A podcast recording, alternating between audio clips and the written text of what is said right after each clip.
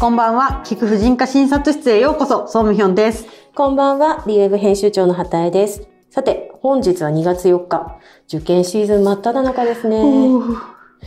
収録は1月中旬でやっているんですけれども、こんなにオミクロン株感染があっという間に広がると思いませんでした。13都県にマンボウが出る方針が決まったところですよね。そうですね。もう年明けからすごい勢いで増えてて、まあでも一方なんかこう先に流行ったところでは、うんなんか自然に収束してるところもあるし、ちょっとこのオンエア時どうなってるかわからないですけど。本当ですね。どんなスピード感なのかが、いやでもちょっと想像以上でびっくりしました。でもなんか本当そんな中で今受験生抱えてらっしゃるご家族は、本人はもちろんですけども、家族も気が気ではないですよね。そうですね。関東だと中学受験だとほら2月の1日2日3ちょうど4日みたいなのが日だと、まあ、第一志望とか、1日校とか勝敗が決まって、まだ受けてる人もいるかもみたいな。まだ今一生懸命午前も午後もみたいな感じで受けてたりとか、本当に通常でさえ体力とか体調管理が本当に大変なところにコロナが加わるって、もうどんなことかと思います。本当に。皆さんもお疲れ様です。その我が家は昨年娘が大学受験だったんですけど、はいちょうどセンター試験から共通テストに受験制度が変更された上に、さらにコロナも加わってまだワクチンも接種前で、なんか無事にテストが受けられるのかどうかみたいなところが、本当に数日前までなんか実感が湧かないみたいな感じでした。そうか、うん去年共通テストに変わったんですね。そうなんですよ、意外とね。で、今年はなんかその共通テストが、なんや、あの、もし濃厚接触者で受けられなかったら、個別テストだけで合否を判定してもよいみたいな。なんかありましたね。あとなんか別部屋受験会場みたいなのも。あるけど、なんか公共交通機関は使わずに来いみたいなことになってて、タクシーえ、タクシー代出してくれるんですか？みたいになりました。ねえうん、すごい大変。いやー、まず共通テスト自体がなんかあれでしょ？なんか筆記とかになってるんでしょ？うーんとね、いや、でもそこはなんか結果、そういうふうに最初、その、変更する時点でなってましたけれども、実際のところは、割とテスト内容は、センター試験に近いものに落ち着いていたんですけどね、娘の時は。今年だいぶ変わったんでしょうかね。どうなんだろう。だって、そんな短期間に筆記テストを採点できないですよね。いやー、そうですよね。はい筆記っていうかも記述か記述テスト、うん、記述の回答をそのマークシートじゃなくってね採点するって本当に大変でかいやーでも本当あの共通テスト終わったばっかりなんですよね。だからね今年の受験生、ねなんか先生のところとかにこうあれですか？あのオミクロンとかワクチンとかなんか相談とかはあるオミクロンとかワクチンとかの相談はあんまりなくて、うん。まあ年末ぐらいまで生理日の調整の子は来てましたね。ああ、そっか、そういうこともね、大切ですよね。体調、それで随分変わっちゃう子いますよ全ね。然変わっちゃう子いるので、うんうんうんまあ結構多いのがやっぱり所長来たばっかりの中学受験の子とかうんうんうんはうん結構来ますね。なんかもう本当はなんか秋口から来といてくれる方が安心なんですけど、割と直前に駆け込みでみたいな子もいあーだってますね。まだそれをきちんとそうやって対策ができるっていう、やっぱり、なんか、まだ知られてないから、そうですねごい知りたいかも。え、どういうふうに、大体どれぐらいの時にうんどうやってご相談してそうです対策すれね。ばいいんですか、えっと、来年度以降受験の人の話になっちゃうかもしれないし、うんうんうんまあ大学受験とかだと3月まであるので、ね。はい、まだ来てもらってもいいんですけど、まあ方法として、うん。まあずらすか、うん。ずらすのも前倒しか遅らすか、うん。あとはもう生理をそのものを来なくしちゃう。なくしちゃう。まあ、うんなんか飲むミレーナみたいな薬があるので、飲めばいいんです？飲み薬で対策できる？そうなんですよ。なので、うん。で、なんか、まあ大学受験終わったんで辞めますとかだったら、待ってねとかって、これから避妊とかいるかもしれないし、そのまま続けた方がいいよみたいな。うーん。それはピルっていうこと？ピルもあるし、うんうん。その、あのプロゲスチンオンリーピルって言ってあミニピルみたいなのもあります。ミニピルか。うんうんうん。はいそっか。でもそうですよね。だから、もしかしたら、すごくアスリート、体育会系の部活とかやってる人だとそういうこと知ってるかもしれないけど、うん、まだまだ受験のためにそれをしようっていう人は少ない。多くないのかもしれませんね。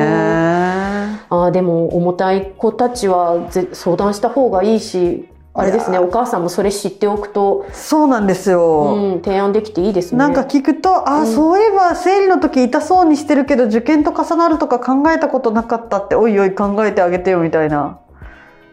確かに。あ、私ちょっと全然去年そんなケアしてなかったです。そうか。そっか。重ならなかったかな。おや、私自分受験の時、これうん生理重なったら落ちるなとか思ってたんですけど、たまたま重ならなかったんですよ。うーん。だからそういう子いると思うんですよね。あ、でも孫さんでさえたまたま重ならなかっただけ？まあもうそんな25年ぐらい前、うんうんうん27年か。私、うん阪神大震災の年に一浪で受かってるんであ、そう、27年です。いつやねんみたいな。低用量ピルもなかったみたいな時代なんですけど、今あるので、ぜひ使ってほしいですね。そうですね。ぜひ、あの、そういう知識皆さんに持ってもらえたらいいですね。ねえなんかそうだ、共通テストといえば、この間もね、現役高校生の子が共通テストの会場前で受験生を刺すっていう事件とかもあって、なんか、報道では医学部を目指す高校2年だったっていうことだったんですけそうどで、すね。なんか、医学部目指してる子たちって、より緊張感すごいですようね。んなんででしょなんか、うでも、うん。この事件は報道ではなんか東大の医学部には行けなさそうだからどうのこうのとか。いやでもなんか医師免許取るんだったら別に東大じゃなければ違う医学部であかんのかなみたいな。のがなんかお医者さんたちから言われてたんですけどね。なんか2006年に奈良で、それも割と名門の高校の子がなんか医学部に行けなさそうで母子3人を放火で殺害っていう事件があって覚えてる人多いと思うんですけどでも結構、うんそのお医者さんになれなくてごめんなさいとか言って自殺しちゃう高校生とかも結構いるんですよ。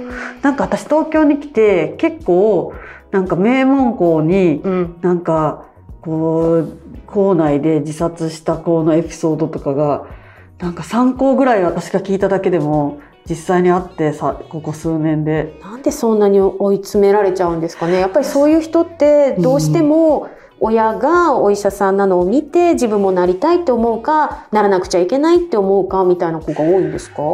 そうですねその奈良の放火のはもう親に医学部強制されてたみたいでで私も医学部強制されていたのでめっちゃわかるんですけど強制されてたんめっちゃですか強制されてなかったらなってないですよ。なんと。えー、じゃあどのあたりから自分は医学部に行かなくてはいけないっていうプレッシャーを抱えて過ごしてらしたんですか？プレッシャーっていうかもう洗脳はもうそれこそ小学生ぐらいの時から始まっていて。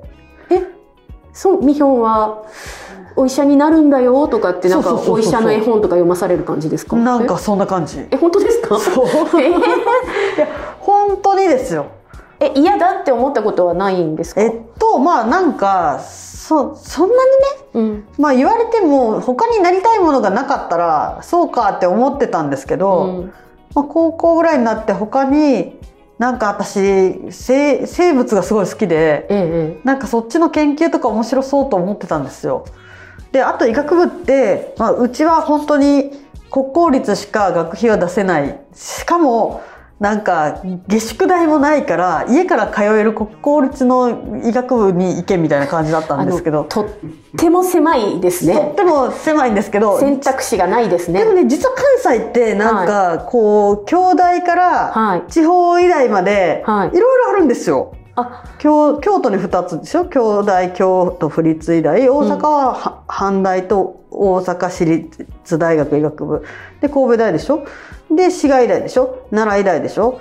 和歌山県立医大でしょ結構あるんですよ。あ、結構こういっちゃなんだけどその京大みたいなところから割と手頃 手頃って言ったら悪いけどなんかちち地方入りやすそうなところそうなんですよ。で、うん。まあ実際私の同級生もわーってそのあたりを受けて、みたいな感じだったんですけど、言うても難しいじゃないですか。難しいですよ。で、なんで医学部だけこんな偏差値高いんだよみたいな感じで、はいまあ親と喧嘩したけど強制され、うんで、なんか絶対に感謝するからとか言われて後でみたいなこと言われたけど、未だに絶対に感謝してないです。他の人生もあったかもって感じですか？そう、なんかやっぱりね、失敗してもいいんですよ。自分で選んだっていう気持ちがないとダメですね。うーん。あでも孫さんは私あのお医者さん転職だと思ってたので そんな気持ちを抱えていらっしゃるとはいや、思っていまあませんでした。別に向いてるとうん。思うし、うん。やりがいはあるし、うんうんうんけど、なってよかったとも思うけど、親に感謝するかと言われたら感謝するわけないじゃないですか。そんなに辛かったんですねでそうも浪人もだってされたわけです浪よね人もした。だって私、阪大と神戸大しか受けたことないですよ、本当に。それは今おっしゃったたくさんの選択肢には広げなかったんですえっと、浪人の時は正直、後期は広島大学に出願してました。センター試験でうん、まず入れるだろうっていうところに、二浪はこもるから、うん。それもブーブー言われましたけど、たまたま前期で入っそうなんだ。いや本て。当皆さん大変だな。いろんな抱えるものがあって。なんか私、まあ、うちの子供たちはあの中学受験をしてるんですけれども、まあ、中高一貫に行くメリットって中学3年の時に受験勉強しなくていいっていうのがあるじゃないですか。すね私はすごいそれがいいと思って、そうまあ子供たちも行きたいって言うから反対はしなかったんですけれども、なんか中1になった途端に医学部に入るために勉ね、強漬けになる子たちいませんか？鉄力とかい SEG とかで行く めちゃめちゃ。具体名言ってますね。はい。いやでも本当に。いやー、ちょっとじゃあ、ちょっと畑井さん、また時間もあれなんで、うんこの教育これでいいのかなの回を次にや設けてりたいですください。ね。ぜひ。はい。なんか各世代で受験した方がいいかどうかみたいなことはちょっと考えていきたい部分です。ちなみに私結論だけ言うと、うん子供は全然医学部これからの時代おすすめじゃないと思ってます。またなんか物議を醸しそうなことをおっしゃっておりますが、じゃはいあそれもまたそのうまちたそのうちお話をはい、させていただければと思います。ではまた来週。さようなら。